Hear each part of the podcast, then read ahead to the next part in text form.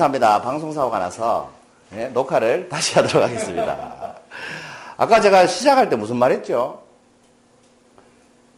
다 까먹었다, 그죠? 네. 네. 어쨌든 다시 하게 돼서 기쁩니다. 네. 뭐, 무슨 말 했죠? 진짜 설레십니까? 아, 맞다, 맞다. 진짜 설레이십니까? 여러분, 두 번째 해도 설레이십니까? 네. 지- 진심이 안 느껴지네요.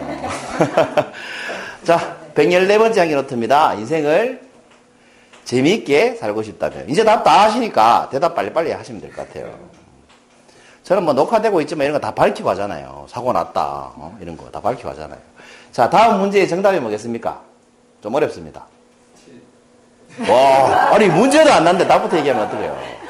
4다의 3? 다시 해보자. 4다의 3은? 7. 그렇습니다. 이것도 바로 하실 수 있을라나? 자, 314 곱하기 8은? 네. 아, 그렇죠, 그렇죠. 중얼거려야 정상입니다. 바로 답 얘기하면 안 돼요. 314 곱하기 8은? 네. 중얼중얼거리셔야 됩니다. 자, 여러분 어떤 문제에서 중얼거리셨습니까? 34 곱하기 8. 324 곱하기 8.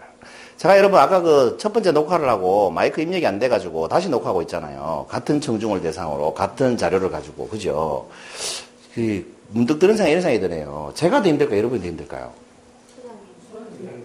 어, 여러분 안 힘드세요? 어, 다행입니다. 저도 별로 안 힘드네요, 생각보다. 혹시 여러분이 더 힘드실까봐. 제가 머리가 나빠가지고 했던 말을 외우지 못하기 때문에 그냥 생각나는 대로 얘기하면 되니까 괜찮습니다. 자, 어디까지 했어요? 어, 언제 중얼거리셨습니까? 34 곱하기 8. 그렇습니다. 왜324 곱하기 8에서 중얼거렸을까요? 왜? 문제가 너무 어려웠어요. 맞습니다. 우리는 어려운 문제를 닥치면 뭐 하게 돼요? 중얼거리게 돼요. 살면서 어려운 문제가 생기면 중얼거리게 돼요. 아, 저기 다음 달에 누가 이렇게 집을 뺀다고 해가지고 보증금 내줘야 되는데 그게 어려운 문제예요. 그래서 중얼거리게 돼요. 이런 식으로 중얼거리게 돼요. 그 뭘로, 뭘로 그 돈을 갚지? 어디서 돈 빌려야 되는데 이렇게 중얼거리게 되죠, 혼자. 그 다음에 시험 쳐야 되는데 붙을 수 있겠나? 혼자 이렇게 중얼거리게 되죠. 다음 달 연주회가 있는데 내가 실수 안 하고 칠 수 있겠나? 뭐 이런 생각 하죠. 이런 식으로 중얼거리게 된다는 겁니다. 문제가 생기면. 어렵다고 느끼기 때문에 중얼거리는 겁니다. 쉬운 문제는 바로 답이 나오는데 어려운 문제는 중얼거려야 답이 나오니까. 그렇죠. 자, 어려우면 그러면 중얼거리게 되는데 드는 감정은 어떨까요? 중얼거릴 때 여러분 기쁩니까? 중얼거리면 마음이 어떻다는 뜻이에요? 근데 여러분 지나가는데 혼자 중얼중얼거리는 사람이 있다. 그럼 그 사람이 어떤 마음일 것 같아요? 표정을 보면 불안해서 그런 거죠. 불안해서. 취직 될까 말까 중얼중얼거리잖아요. 그죠? 시험 쳐놓고 막 합격할까 말까 조바심 내죠? 불안하니까 중얼거리는 거예요. 저희 어머니를 며칠 전에 뵀는데 뒤쪽에 앉으셔가지고 있잖아요. 계속 누구하고 대화를 하시더라고요. 이제 저는 대화하는 줄 알았어. 아이고 큰일 났다. 이거 우야노. 아 이렇게 했어야 되는데 뭐 이러면서 막 중얼중얼거리시더라고요. 그래서 통화하시는 줄 알았어요. 너무 크게 들려가지고. 그래서 도대체 누구하고 얘기하십니까? 했더니 고스톱 치고 계시더라고요. 스마트폰으로 고스톱 치고 계시는 거예요. 그 고스톱 치면서 혼자 낙장 불입이고 뭐, 뭐 고운데 어쩌고 하면서 뭐 혼자 중얼중얼 중얼. 그러시더라고요. 그러니까 중얼거린다는 건, 그 고스톱도 불안하니까 중얼거리는 거죠. 상대방이 그 쌍피를 먹어갈까봐. 어? 불안하니까 중얼거리는 거예요. 내가 혹시 쌀까봐. 불안해서 중얼거리는 거예요. 근데 어떤 삶이 더 불안하겠습니까, 여러분? 과거, 과정지향적인 삶, 결과지향적인 삶. 답을 다 하시니까 이제 다 같이 얘기해 보세요. 어떤, 어, 어떤 삶이 더? 결과지향. 그래요. 결과지향적인 삶이 더, 불안, 더 불안합니다. 그러면 답을 아시니까 전상현 선생님, 결과지향적인 삶이 왜 더 불안합니까? 아까 다 들으셨잖아요. 추가 누가 얘기해 보실 분? 결과가 좋지 않을까봐. 네, 다행입니다. 다시 제가 얘기하도록 하겠습니다. 결과 지향적인 삶이 훨씬 불안하죠. 왜냐하면 그 결과에 대해서 아까 방금 말씀드린 것처럼 시험 쳐서 떨어지면 어떨까? 이 결과지요. 일을 했는데 성과가 안 나면 어떨까? 결과지요. 그러니까 결과에 연연하면 불안할 수밖에 없습니다. 결과적인 삶이 훨씬 불안할 수밖에 없죠. 근데 과정을 즐길 수 있으면 어떻게 돼요? 내가 예를 들어서 시험 공부를 하는데 시험 붙는 걸 목적으로 하면 결과지향적인 삶이죠. 그럼 떨어질까 봐 불안하지만 시험 공부하는 게 재미있어서 시험 원서를 냈다면 그건 공부하는 자체가 즐겁죠. 레크레이션 강사도 시험 치죠. 네, 하죠. 레크레이션이 좋아서 하셨어요? 강사 되는 걸 목적으로 하셨어요? 좋아서. 그 좋아서 하다 보니까 강사가 됐어요. 강사 되려고 시험 쳐서 강사가 됐어요. 좋아서 하다 보니까 강사가 됐죠. 그럼 그 레크레이션 공부할 때 불안했어요? 안 불안했어요? 재밌었죠? 네. 하나하나 레크 이렇게 프로그램 배우고 그 노래 배우고 이런 게 재밌었지 않습니까? 네. 그렇어요. 그러니까 원해서 하는 거, 뭘 하는 사람은 그 내가 실력이 좀 떨어져도 그 과정이 굉장히 재밌습니다. 그러니까 우리 스키 같은 거 타러 가면 스키장에서 맨날 눈에 꼬라박히고 엎어지고 뭐 부러지고 이래도 계속 가잖아요. 그죠? 왜 그래요? 과정이 재밌으니까 가는 거예요. 근데 내가 스키 선수가 되려고 만약에 그 스키장에 가면 그 재밌겠어요? 재밌겠어요? 재미없어요. 훈련이라고 생각하는 순간 재미가 없다는 겁니다. 결과지향적이 되는 순간 사는 건 재미가 없습니다. 그러니까 여러분 회사 생활 하시는 분은 승진을 목적으로 살지 마시고 그냥 그 일이 재미있어서 할, 하려고 하는 연습을 좀 많이 하시면 좋겠어요. 그래서 과정, 과정지향적인 삶은 심리학에서 mindfulness라고 하고 결과적인 삶은 심리학에서 mindlessness라고 합니다. 우리말로 하면 마음 챙김 현상이 과정을 즐기는 사람한테는 있고 결과만 중요시하는 사람한테는 마음 챙김 현상이 없고 뭐가 뭐요? 도로 정신이 없이 산다 이 말이에요. 그래서 늘 바쁘게 사는 사람, 그 성과만 내려고 하는 사람들은 어여 통화를 해도 이렇게 해야죠. 어여 정신없다 끊자 이렇게 얘기 안 합니까? 그리고 우리가 뭐 가끔 가다가 뭐 이렇게 엉뚱한 짓 하는 사람하고 뭐, 뭐라고 그래요? 네 정신 어디 빼놓고 다니나 이렇게 얘기하잖아요. 그죠? 그러니까 여러분, 과정을 즐기지 못하는 사람은 정신을 빼놓고 다닐 수밖에 없고, 정신을 빼놓고 다니기 때문에 재미가 없습니다, 사는 게. 재미가 없으니까 불안하니까 어때요? 더 그거에 매달리게 되고, 더 매달리니까 더 불안하고. 그게 악순환 되는 거죠, 악순환. 돈 버는 것도 똑같고, 승진도 똑같고. 근데 결과적으로 생각해 보면 언젠가는 실업자 되잖아요. 안 그렇습니까? 언젠가는 돈을 더 이상 못 벌잖아요. 언젠가는 어차피 내려놔야 되는데 그걸 못 내려놓는다는 거죠. 근데 그걸 내려놔야 될 시기가 뭐 하기 제일 좋은 시기예요, 사실은. 놀기 제일 좋은 시기잖아요. 근데 우리는 놀기 제일 좋은 시기에 제일 못 놀죠. 불안하니까. 쉽게 말해서 노래도 있지 않습니까? 노세, 노세, 젊어서, 노세. 젊어서 노래들 젊어서 뭐예요? 노후 준비하죠. 노후 되면 뭐예요? 놀러 가니까 기력이 없어요. 놀러 갈 수가 없는 거예요. 좀 모순이 있지 않습니까? 그러니까 여러분, 마음을 챙기고 과정을 중요시 여기는 삶을 살아야 됩니다. 결국 중얼거리는 이유는 이분의 말씀을 좀 빌리면 쉽게 알 수 있을 것 같아요. 한번 읽어볼까요? 시작. 결과만 중요시하고 과정을 생략한 삶을 사는 것은 나가는 상태에서 산산하는 것이다. 그래서 까닭없이 불안한 것이다. 그렇습니다. 불안하니까 중얼거리는 겁니다. 결국 불안하니까 중얼거리게 되는 겁니다. 이 중얼거림을 심리학 용어로 뭐라고 한다고 했어요? 어, 두번 하길 잘했네. 두 번 하길 잘했네. 뭐라고요? 자기중심적 언어라고 합니다. 자기중심적 아까 그 고섭치는 제가 이번에 얘기해 드렸잖아요. 누가 들으라고 하는 말이나 혼자 하는 말이죠. 근데 그 중얼거리는 사람 옆에 있으면 기분이 좋아요? 별로예요? 별로예요. 계속 신경 쓰이잖아요. 그죠?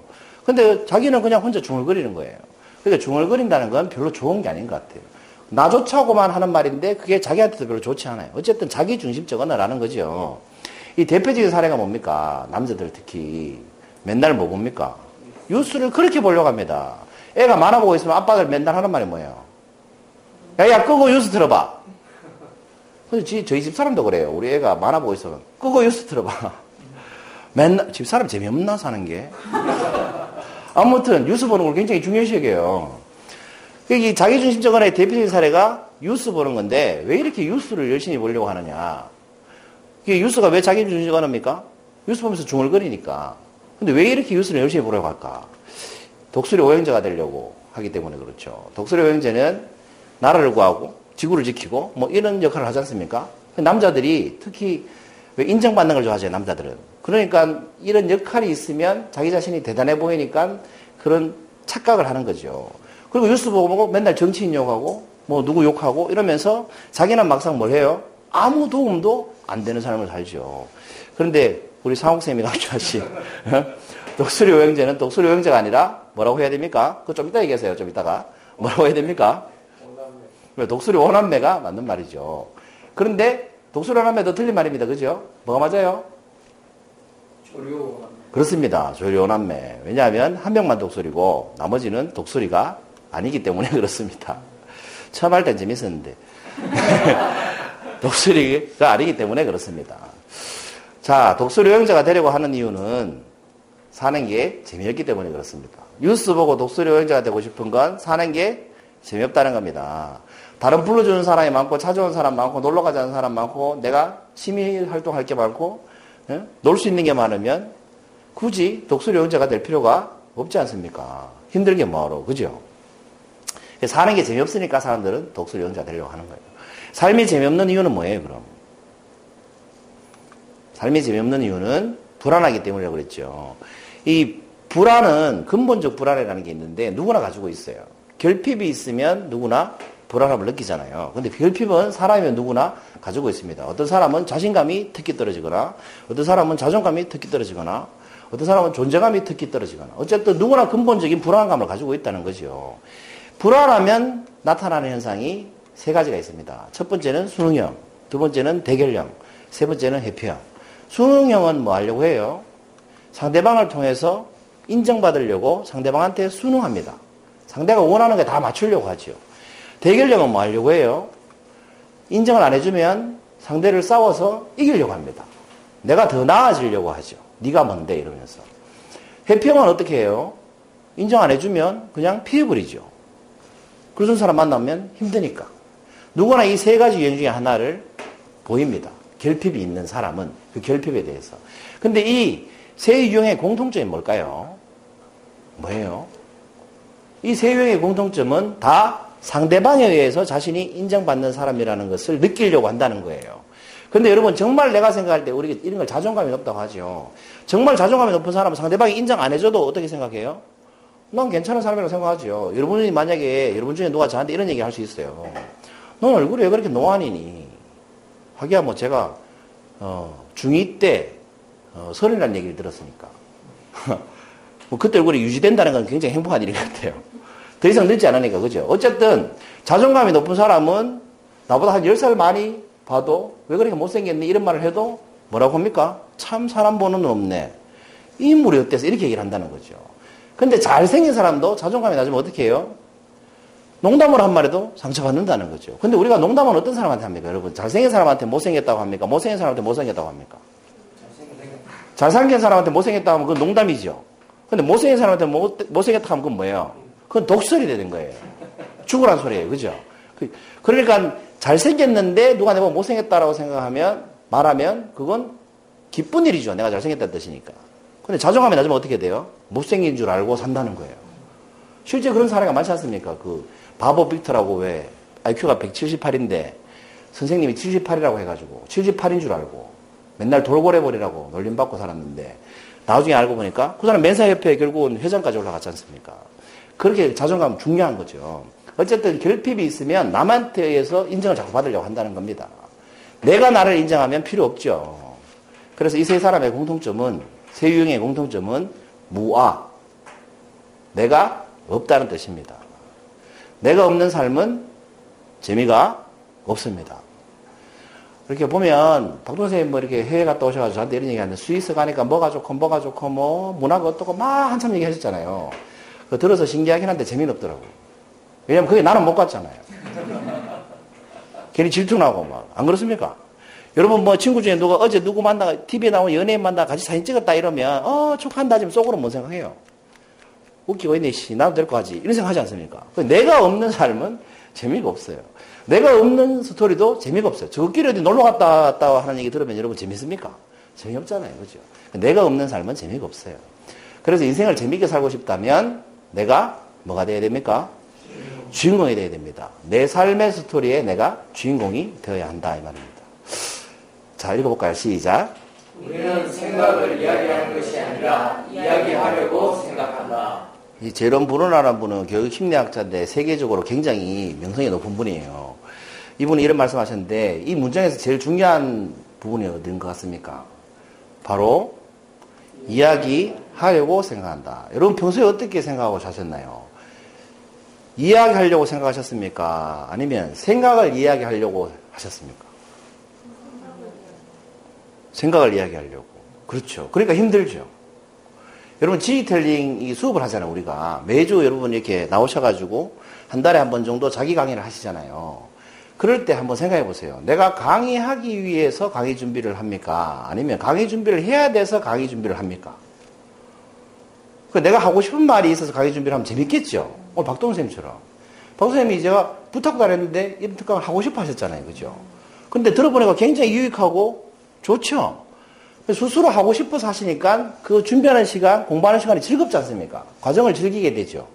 그리고 결과에 연연해 하지 않게 되죠. 그리고 내가 이야기하고 싶어서 준비하셨잖아요. 그죠? 그래서 어떤 이야기를 할까를 고민해서 만든 게 그 파워포인트 자료잖아요. 그 이야기하려고 생각하신 거예요. 재밌죠? 근데 제가 숙제를 내가지고 여기서 디테일 해라 가지고 하면 그분은 재미없어요. 해야 돼서 생각해야 되니까. 하려고 한 게 아니고, 그죠? 그런 겁니다. 그러니까 여러분, 어떤 삶이 재밌는 삶이냐. 내가 중경에 대해서 내 이야기를 하는 사람이 재밌는 삶을 사는 사람입니다. 그래서 여러분 삶에 여러분이 주인공에 대해서 여러분 이야기를 하면서 사시기 바랍니다. 두 번 들어주시느라고 수고하셨습니다. 111번째 행정했습니다. 감사합니다.